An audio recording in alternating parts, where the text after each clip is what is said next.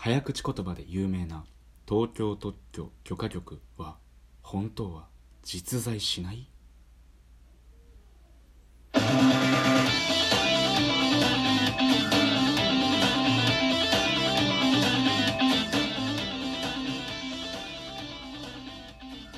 東京特許許可局東京特許許可局東京特許許可局許可局ととはい。皆さんおはようございます。ハオルチアの朝ラジ夜ラジ。本日は5月3日日曜日。第8回目の朝ラジになります。このラジオでは私ハオルチアが心理学ビジネス雑学多肉植物アクアリウム音楽アニメゲームなどなど。特に固定のジャンルではなく自分の好きなトピックを雑多にお話ししていくラジオです。本日のラジオトピックは元素について放送。2つ目心理学。人は近くの人に恋をする。3つ目多肉植物のタイプについて。4つ目5月3日生まれの方の基本の説明と。仕事と適性について。そして最後に5回目の放送「夜ラジ」でタイトルになりました「メダカは食事を抜くとメスからオスになる」この予定で放送したいと思います。またハオルチアの TwitterDM にてお便りご質問ご相談ご依頼ご回答放送してほしい内容などなど各種メッセージは受け付けておりますのでラジオネームもしくは Twitter ネームとともに気軽にお問い合わせください。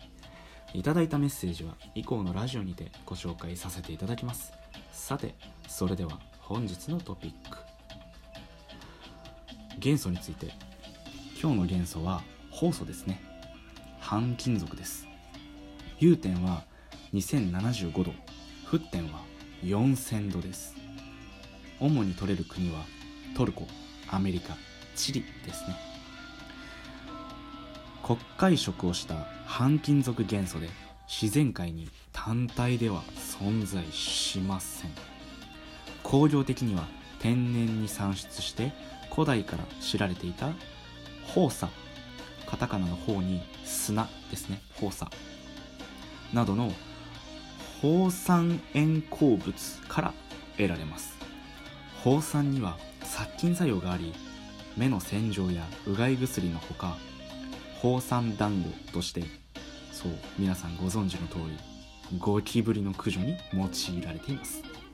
音の伝達が速いことから音響材料としてスピーカーの振動板にまたソーダ石灰と酵素からなるのはガラスですね。包茎ガラス。は耐火性に優れフラスコやビーカーなどの耐熱ガラスにされます。窒化酵素の金属はグラファイトに性質が似ておりダイヤモンドに次ぐ硬さがあります。そのため切削具や高温化の潤滑剤などに利用されています。以上。酵素元素について。ガラスの原料ですね。さて続いてのトピック。心理学。人は近くの人に恋をする。まあこれどういうことかというと人によって親しみを感じたり疎遠になってしまったり、まあ、感情っていうのは移ろいやすいとは思うんですが心理学的には物理的な距離にかなり影響していると言えるそうです。学生時代の友人などともそれなりにお付き合いはするもののお互いに遠く離れて住んでいるとやはりそんなに頻繁に会うことというのはできませんのでどうしても疎遠になりがちです。その反面近くに住んでいる人には好意を感じやすいという傾向があります。これについてカリフォルニア大学のエビ・エビセンさん。美味しそうな名前ですね。エビ・エビセンさんがあなたにとって一番好きな人は？といろいろな人に尋ねてみました。すると約40違いますね。間違えました。約62%が自分の近所に住んでいる人の名前を挙げたそうです。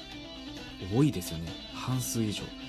遠く離れている人を挙げる人はそんなに多くなかったそうです、まあ、会社でも一緒ですね。仲良くお付き合いしている人というのは同じフロアだったり同じオフィス、まあ、例えばデスクが隣とかそのさらに隣くらいで仕事をしている人が多いんじゃないでしょうか。違う部署の違うフロアの人と濃密なお付き合いをするということは、まあ、なかなかないとは思います。ある方もいらっしゃると思いますが、まあ、このように私たちが相手に感じる心理的距離というのは物理的距離によって決まると言えるわけですね。この現象に関して面白い恋愛法則があります。それは近くに住んでいればいるほど恋愛も結婚もしやすくなるという法則です。これは発見者の名前をとってボッサードの法則と呼ばれています。まあこのボッサードという心理学者が婚約中のカップル5000組を調べるとなんと33%がお互いに5ブロック以内の範囲に住んでると判明したそうです。ちなみにこの5ブロック以内というのは電車やバスを使わなくとも歩いていける距離つまりはご近所さんということですね。いかがだったでしょうか？もしご自身がお近づきになりたい人がいるのであれば言葉通り本当に物理的にお近づきになるのは効果的かもしれないですね。続いてのトピックは多肉植物のお話。多肉植物は他の草花より枯れにくいため管理も比較的楽だと思われがちですが上手に育てるには季節に合ったお手入れが必要になってきます。育て方のポイントをしっかりと知っておきましょう。基本的に多肉植物は生育期の違いによって夏型冬型春秋型と大きく3つのタイプに分かれることができます。冬がよく育つ時期の子たちは冬型ということですね。ざっくりと夏型冬型春秋型についての説明と主な多肉植物の種類を言いたいと思います。夏型生育期は春から秋。特徴は比較的暑さに強いとされており春から夏に開花します。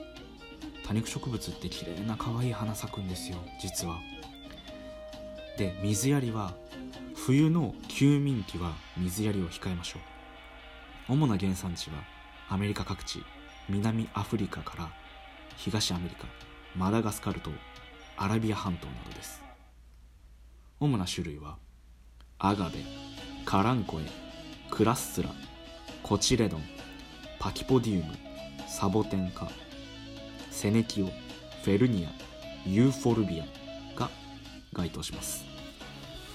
続きまして今度は反対の冬型。冬型の多肉植物の生育期は秋から春です。特徴としては蒸し暑さが苦手なタイプなので秋に開花するものが多いです。水やりは夏の休眠期は水やりを控えてください。主な原産地は南アフリカ。ナミビアアラビア半島の一部カナリア諸島マデイラ諸島などですね。主な種類はアエオニウムオトンナクラッスラセネキオケイリドプシスコノフィツムリトープスフォーカリアプレイオスピロスラピダリアになります。最後に春秋型ですね。この子たちの生育期は春と秋になります。特徴としては過ごしやすい気候を好み開花は春先が多いです。水やりは1年を通して適度な水やりが必要ですが真夏と真冬は水やりを控えてください。主な原産地はアメリカ各地メキシコヨーロッパ中部からロシアアフリカ北西部などですね。主な種類はアドロミスクスアロエエケベリアオロスタキスガステリアグラプトペタルムコチレドンスタペリアセダム。そして私と同じ名前ハオルチアですね。以上多肉の植物のお話でした。さて続いては5月3日生まれの方の基本の性格です。お誕生日おめでとうございます。5月3日生まれの方。5月3日生まれの方は頭の回転がとても速く社交的です。この日に生まれた人は非常に知的で創造的な素質の持ち主です。しかし心配や優柔不断になることで目標が達成できなくなることについて注意が必要です。親しみやすく社交的で人を引きつける魅力があるので人と関わる活動での成功が約束されています。隠された性格は優れたビジネスセンスを持ち働くことが好きなので着実に財産を増やすことができます。しかし重要な魂の成長は世俗的世俗的なものから超然としていることで得ることができます。精神的な調和を切望しているのが特徴だそうです。困難な問題を引き受けたがるため気をつけることが必要だそうです。仕事と適性としては金融業不動産商売あるいはインテリアデザインアンティークや美術品の取引が向いています。そして最後にメダカは食事を抜くとオスになるというトピック。第5回配信のタイトルですがこれ最新の研究で孵化する直前のメダカの卵黄を除去したことによってメスからオスになる個体が現れたり餌を抜いたメスがオスになったそうです。栄養分が魚の性別を左右しているという貴重な情報になったとのことです。これ本当の話なんですね。というわけでハオルちゃんの朝ラジオいかがだったでしょうか？改めまして本日は5月3日日曜日。皆様また夜お会いできたら幸いです。それでは元気よくいってらっしゃいませ。